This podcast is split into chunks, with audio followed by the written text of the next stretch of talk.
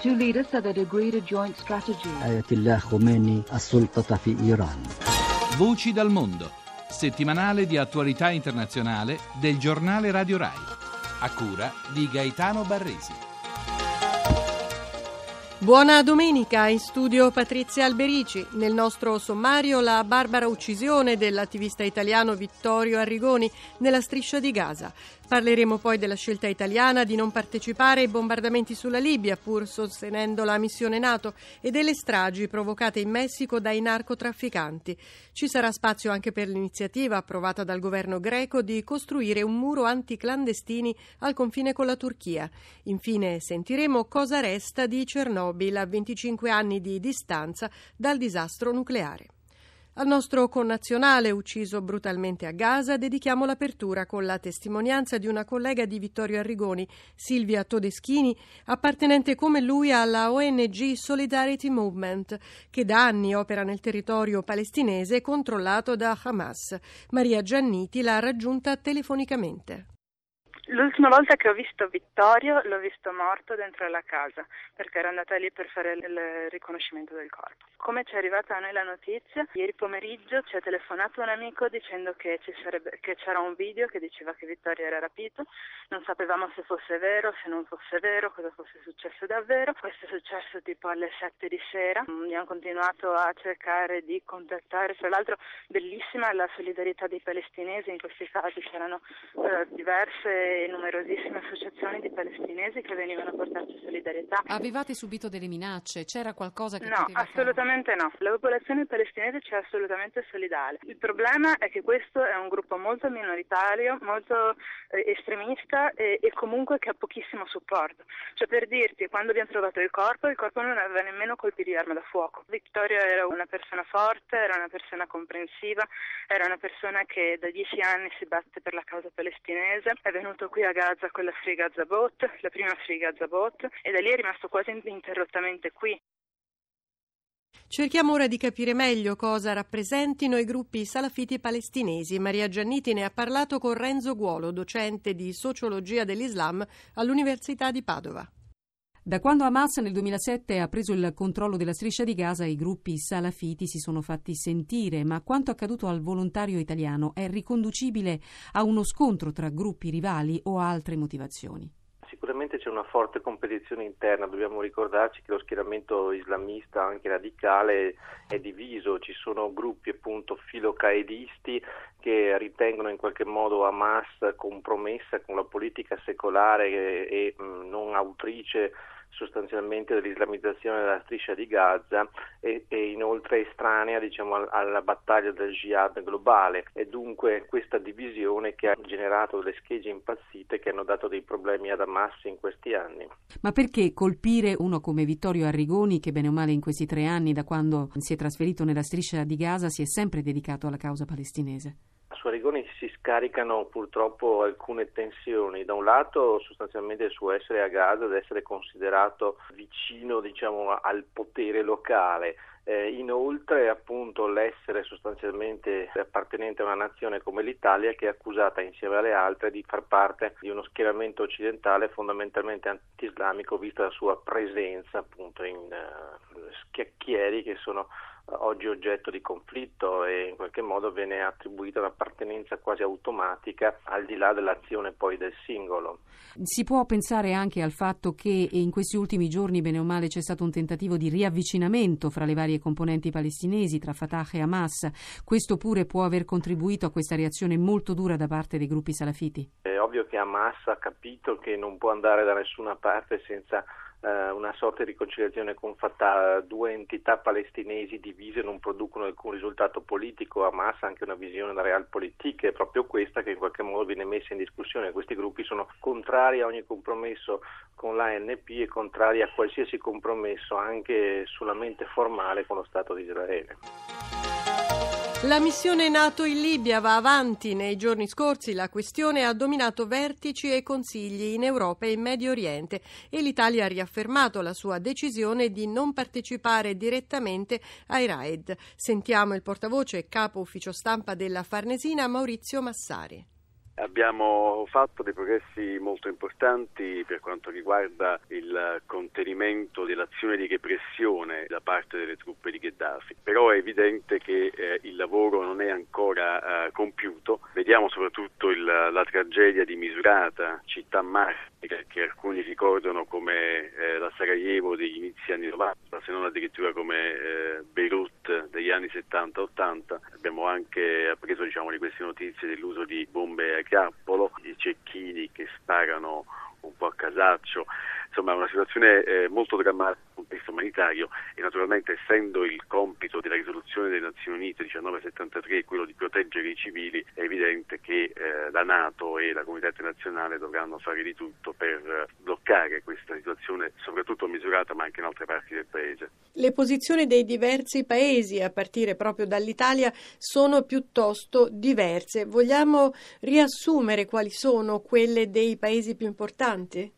C'è il dibattito naturalmente sugli attacchi al suolo contro gli obiettivi di Gheddafi, dove certamente francesi e inglesi stanno facendo la parte principale nelle operazioni cosiddette air to ground, cioè bombardamenti al suolo. Sono sei paesi della Nato che partecipano a queste operazioni. L'Italia per il momento non partecipa in considerazione del nostro passato coloniale, il timore di perdite di civili a causa di questi bombardamenti potrebbe causare particolarmente sull'immagine e la reputazione dell'Italia in Libia e nel mondo arabo. Poi saranno le evoluzioni sul terreno per quanto riguarda la sicurezza dei civili a determinare le scelte dei governi. Al momento questa è la nostra posizione. Importante comunque, su questo l'Italia sta svolgendo un ruolo di primo piano, fornire al comitato di Bengasi tutti quei mezzi di comunicazione, di intelligence sul terreno, nonché diciamo, quei mezzi finanziari per poter continuare a, ad operare e a ritenere una buona base di legittimità nei confronti della popolazione libica. Che cosa chiederai, ministro Frattini, al leader degli insorti, l'ex ministro della giustizia Jalil, che ha dovuto rimandare il suo viaggio ma che martedì sarà in Italia? Noi ascolteremo soprattutto le richieste di Jalil e del Comitato Nazionale Transitorio Libico. L'Italia si sta già impegnando moltissimo, come è noto, al di là delle sei basi che mettiamo a disposizione per uh, i paesi alleati, i 12 aerei per le azioni anti-radar e di sorveglianza per uh, l'implementazione delle no-fly zones, il comando navale per assicurare che l'embargo delle armi sia rispettato, il comando dell'operazione umanitaria dell'Unione Europea uh, EUFOR, insomma per non parlare poi degli aiuti umanitari, le oltre 90 tonnellate di medicinali e alimentari che abbiamo assicurato alla popolazione di Bengasi. E ci stiamo anche impegnando moltissimo per trovare un meccanismo finanziario per far affluire risorse eh, al Comitato Nazionale Transitorio. Naturalmente poi ascolteremo dal Presidente Jalil cosa si attendono dall'Italia. In Messico non c'è giorno in cui non si assista ad una strage provocata dai cartelli del narcotraffico in lotta per il controllo del territorio. Da quando a fine 2006 il presidente Calderón ha dichiarato guerra ai narcos ci sono state 40.000 vittime. Resta saldo il predominio assoluto di Joaquín Guzmán Loera, detto El Chapo, boss del cartello di Sinaloa. Su di lui è stato appena tradotto in italiano un libro dal titolo L'ultimo narco, pubblicato dal saggiatore. Cecilia Rinaldini ha intervistato l'autore, lo statunitense Malcolm Beath. Lei definisce il Chapo Guzman l'ultimo narco. Perché? Non c'è dubbio che il narcotraffico continuerà e che gli Stati Uniti continueranno a consumare droghe, così come l'Europa. Credo però che i futuri boss del narco non potranno contare sulla rete di corruzione che ha permesso al Chapo di prosperare così a lungo. È proprio a causa della corruzione dilagante che il Chapo Guzman è latitante da dieci anni e sembra assolutamente imprendibile. Assolutamente. E il Chapo Chapo ha costruito un impero di corruzione a più livelli che coinvolge anche i servizi segreti. C'è chi dice che il governo messicano sia sceso a patti con il Chapo. Io questo non posso dimostrarlo. Posso solo osservare che sono stati arrestati o perseguitati molti dei narcos suoi nemici e molti di quelli che prima erano suoi alleati e poi sono diventati avversari in una catena di tradimenti e vendette. Il figlio di Mayo Sambada, un boss alleato del Chapo, che è sotto processo a Chicago, ha accusato la DEA e all'FBI di averlo appoggiato nelle sue operazioni di traffico di droga. Ci sono certamente complicità di alto livello, ma fino a dove arrivino non so dirlo.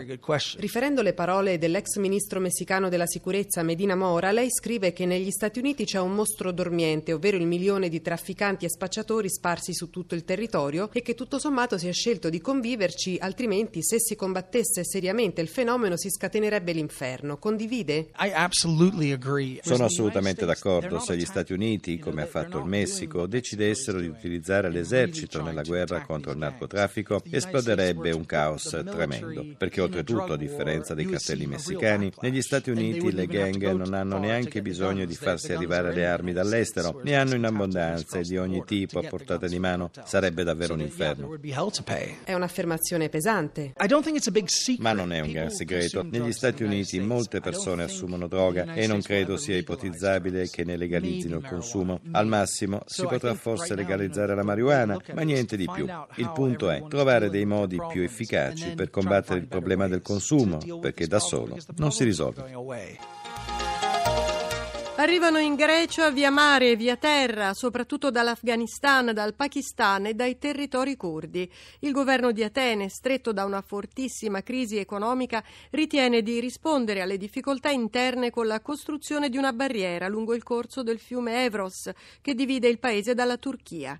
Abbiamo chiesto a Margherita Dean, giornalista collaboratrice del mensile Eureka pubblicato ad Atene, di spiegare il senso di questa iniziativa. Parlare di emergenza è un po' troppo. La Eurostat nel 2009 pubblicò uh, dei dati per i quali le popolazioni migranti che vivono in Grecia erano il 7%, però eh, sicuramente eh, si può invece parlare eh, di eh, nuove ondate migratorie dal Maghreb e dall'Asia, Afghanistan, Iraq o Pakistan. Quello che invece è importante, questo sì costituisce forse un'emergenza, è la crisi economica greca, per cui dal 2009 stanno aumentando gli indici di disoccupazione anche per i migranti, per cui se per i greci la disoccupazione è un fenomeno più grave, circa il 14%, sta salendo però anche l'indice dei migranti disoccupati. Stando poi alle ricerche fatte dall'Istituto del Lavoro della Confederazione Sindacale GSE, si parlerebbe in questo momento di circa 500.000 migranti in tutta la Grecia, un numero che non è eccessivo, che però è grande in rapporto alla popolazione greca, 11 milioni di persone. Come hanno risposto i partiti a questa iniziativa che leggiamo costerà circa 300 milioni di euro allo Stato greco? Ma i partiti politici di sinistra ovviamente sono molto molto contrari eh, accusano il governo greco del ricorrere a forme e a soluzioni vecchie che storicamente poi hanno dimostrato essere assolutamente inutili. Hanno accusato apertamente il governo di voler da un lato creare un capro espiatorio e dall'altro distribuire qualche soldo agli imprenditori amici del governo che poi eh, costruiranno questo, questo muro. Invece l'estrema destra um, parlamentare molto contenta delle iniziative del governo, mentre la, mm, il centrodestra ha una posizione più cauta, una chiara posizione non, non l'ha data. Chernobyl scatta Fatti dall'inferno a 25 anni dalla tragedia dell'esplosione della centrale nucleare ucraina e a un mese dal disastro giapponese nella centrale di Fukushima, un libro testimonianza di Massimiliano Squillace pubblicato da Infinito Edizione. Virginia Della Pietra lo ha intervistato. Com'è nata l'idea di questo libro su Chernobyl? Ho conosciuto in un viaggio a Kiev un superstite che mi ha parlato, al contrario dei suoi coetanei, lui si è aperto molto su quello che era accaduto a Chernobyl eh, 25 anni fa. E lì ho deciso di andare a visitare l'area, anche un po' per, perché quasi i suoi occhi me lo chiedevano, insomma, ci vogliono quasi due anni di, di burocrazia per poterci arrivare perché non è facile avere l'autorizzazione governativa. E lì ho visitato quest'area che è totalmente devastata ancora dopo 25 anni. Dunque il governo ucraino steggia molto i giornalisti che desiderano andare a vedere Pripyat, per esempio. Che cosa ci dici di questa città fantasma? La prima impressione appena si arriva è sicuramente il silenzio e poi la, la natura, non mettendoci piede nessuno da 25 anni, la natura è esplosa, mi piace chiamarlo un, un deserto verde, tutto rigoglioso e c'erano anche molti molti animali, questo è il, il primissimo impatto.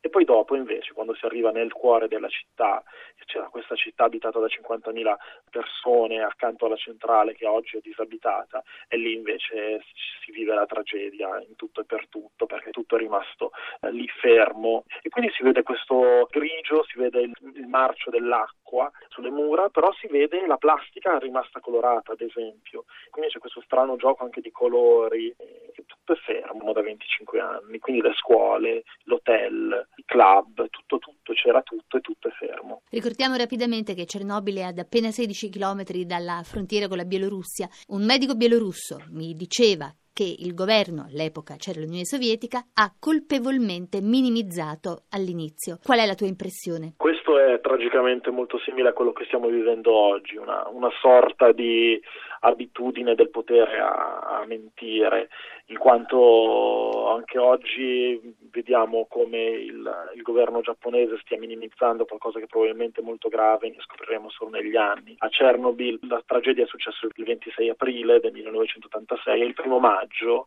c'erano i festeggiamenti della festa dei lavoratori e quindi noi dobbiamo immaginarci centinaia di migliaia di persone in piazza all'aria aperta in pieno fallout radioattivo a soli quattro giorni dall'esplosione della centrale. Perché questo? Perché l'Unione Sovietica, il governo centrale non voleva assolutamente che si spargesse il panico e quindi colpevolmente non diede la notizia per diversi giorni.